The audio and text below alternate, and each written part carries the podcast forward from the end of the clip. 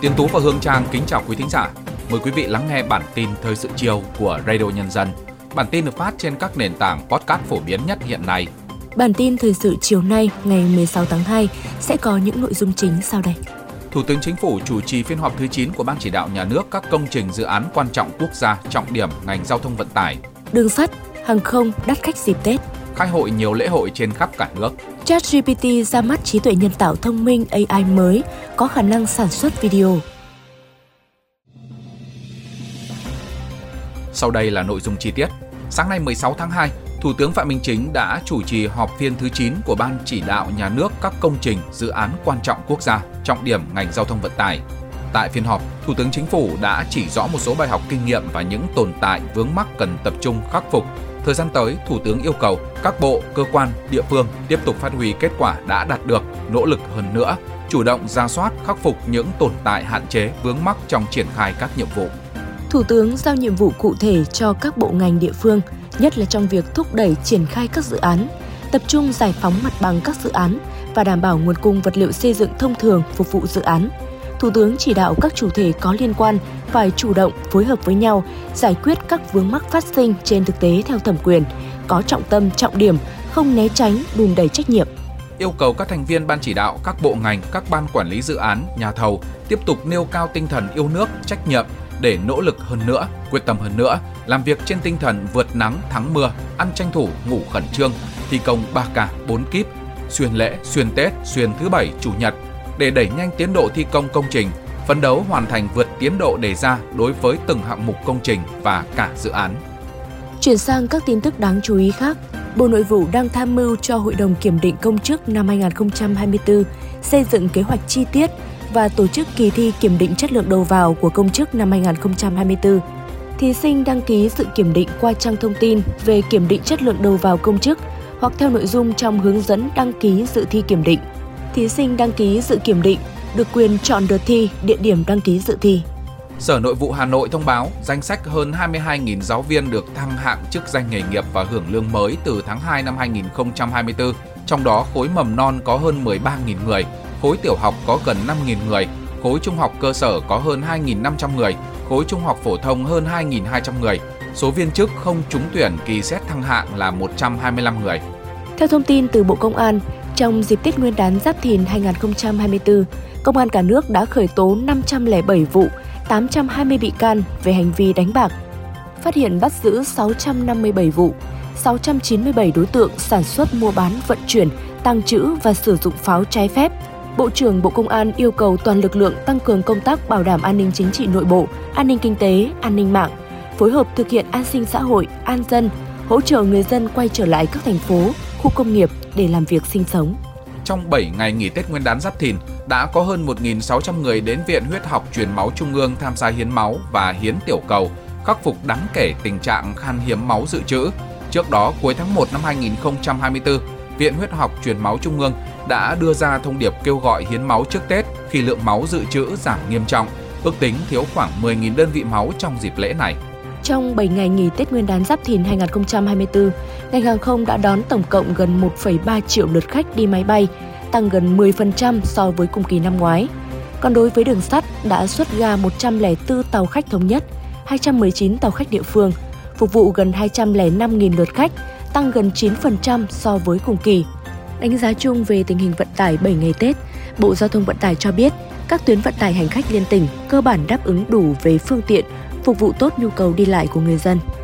Từ nay đến ngày 19 tháng 2 tức mùng 10 Tết, nhiều chặng bay từ miền Bắc, miền Trung đến thành phố Hồ Chí Minh đều đã hết vé.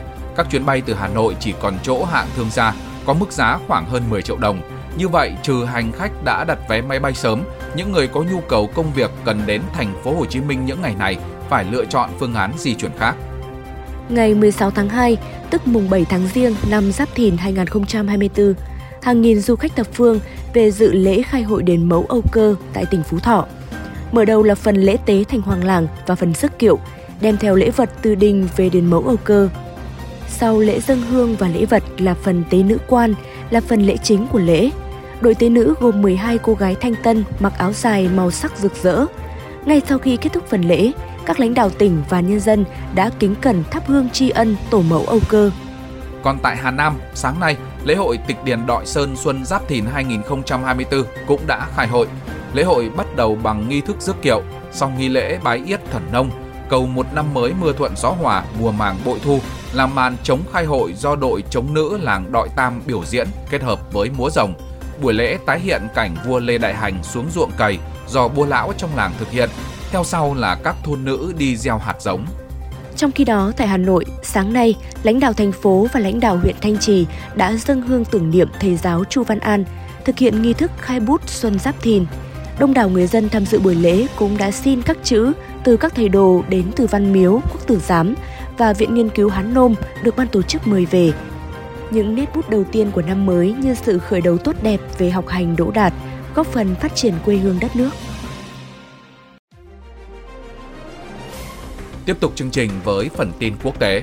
Số người tử vong vì lở đất ở miền Nam Philippines đã tăng lên 92 người khi cuộc tìm kiếm những người mất tích vẫn tiếp tục được triển khai. Trận lở đất diễn ra ở một thị trấn khai thác mỏ thuộc tỉnh Davao de Oro, miền Nam Philippines vào ngày 6 tháng 2. Những người thiệt mạng và mất tích là các công nhân của một công ty khai thác mỏ bị mắc kẹt bên trong hai chiếc xe buýt bị chôn vùi bởi đất đá, bùn và cây cối đổ sập từ sườn núi xuống quân đội Mỹ và lực lượng vũ trang Philippines đang hỗ trợ các hoạt động cứu trợ cho các cộng đồng bị ảnh hưởng bởi vụ lở đất. Quốc hội Hy Lạp vừa thông qua luật hợp pháp hóa hôn nhân đồng giới, đánh dấu một chiến thắng mang tính bước ngoặt về nhân quyền ở Hy Lạp và đưa nước này trở thành quốc gia tiếp theo trong châu Âu thiết lập quyền bình đẳng hôn nhân cho tất cả mọi người. Hy Lạp cũng đồng thời công nhận quyền của cha mẹ thuộc cộng đồng LGBTQ+ và con cái là nền tảng của luật pháp. Điều này cho phép các cặp đôi đồng giới nhận con nuôi và nhận được sự công nhận đầy đủ của pháp luật. Thẩm phán bang New York đã ấn định ngày hầu tòa của cựu Tổng thống Mỹ Donald Trump vào ngày 25 tháng 3 sắp tới. Đây là phiên tòa hình sự đầu tiên trong lịch sử xét xử một cựu Tổng thống Mỹ. Các cáo buộc hình sự được đưa ra đối với ông Trump bao gồm cáo buộc chi tiền bịt miệng ngôi sao phim khiêu dâm nhằm che giấu mối quan hệ, cáo buộc liên quan đến việc gian lận bầu cử hồi năm 2020 và kiếm tiền bất hợp pháp và xử lý các tài liệu mật sau khi rời khỏi cương vị tổng thống. Nhà sản xuất của ChatGPT vừa bất ngờ giới thiệu một mô hình AI mới có tên Sora, giúp người dùng tự tạo các đoạn video dài đến một phút chỉ với vài dòng văn bản. Điều bất ngờ là các video do Sora tạo ra chân thực đến mức đáng kinh ngạc, cho thấy khả năng đáng nể của mô hình AI này. Hiện tại Sora chỉ dành cho một nhóm nhỏ các nhà nghiên cứu và sáng tạo để thử nghiệm trước khi phát hành rộng rãi. Sự xuất hiện của Sora có thể gây ra ảnh hưởng đáng kể đến ngành công nghiệp điện ảnh và khiến cho vấn nạn deepfake ngày càng nghiêm trọng. Giữa bộn bề công việc Giữa những áp lực của cuộc sống Đôi khi chúng ta bỏ lỡ những dòng thông tin hữu ích trong ngày Hãy để Radio Nhân dân giúp bạn tiếp cận với những thông tin để mỗi phút chúng ta không bỏ qua bất cứ một thông tin quý giá nào. Bật Radio Nhân dân vào mỗi buổi sáng và chiều trên các nền tảng số hiện đại nhất để cập nhật những tin tức chính xác và hữu ích Radio Nhân dân, đồng hành cùng bạn, dù bạn ở đâu.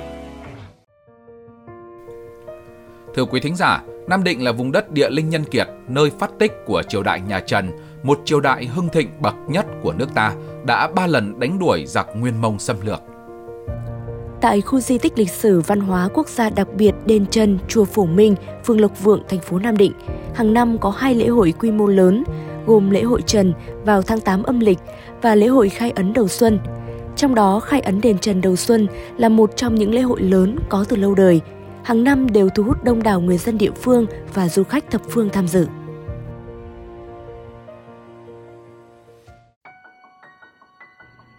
Đền Trần là nơi thờ 14 vị vua cùng các quan lại phò tá nhà Trần. Tại đây xưa kia, vua Trần mở tiệc chiêu đãi và phong chức cho những quan quân có công. Trải qua nhiều năm, lễ khai ấn đền Trần đã được người dân duy trì và phát triển.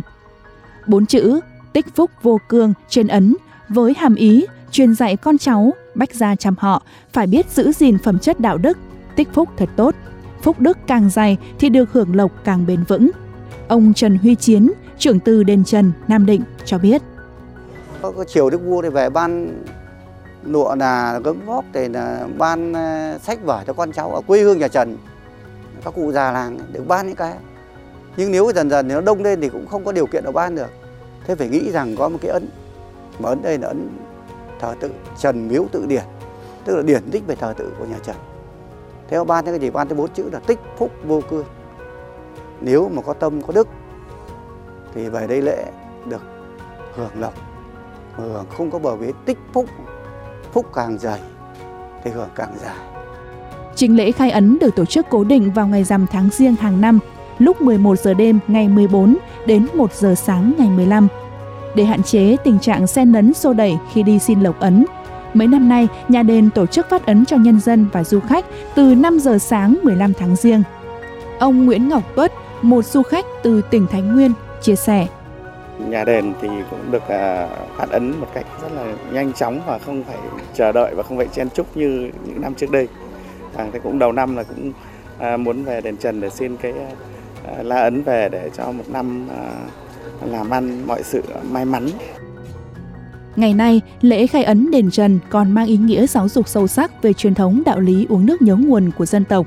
Đối với những người dân tham dự như ông Trần Thanh Sơn, lễ hội cũng là dịp để người dân bày tỏ lòng thành kính, tri ân công đức đối với Vương Triều Trần, khơi dậy niềm tự hào về hào khí Đông A của quân dân Đại Việt, ba lần đại thắng quân Nguyên Mông thuở trước. Cũng mong rằng tất cả lớp à, thế hệ trẻ à, của chúng ta ngày sau đấy là tôn trọng à, cái lịch sử và cái quá khứ mà tôi nghĩ rất xúc động. Có một cái câu mà nhà Trần đã nói là, là nghĩ những điều chưa ai ta nói đến và làm những cái việc chưa ai ta làm được. Để như vậy đó là một cái điều hạnh phúc nhất của cái dân tộc Việt Nam ta nói chung và của các dòng họ nói riêng. Với những giá trị nhân văn sâu sắc, lễ khai ấn đền Trần đã trở thành một tập quán, một hình thức sinh hoạt văn hóa tín ngưỡng đặc sắc và hấp dẫn, thu hút đông đảo người dân địa phương và Phật tử cả nước về tham dự. Ghi nhận vừa rồi đã khép lại bản tin thời sự chiều nay của Radio Nhân dân. Xin kính chào tạm biệt và hẹn gặp lại quý thính giả trong các bản tin tiếp theo.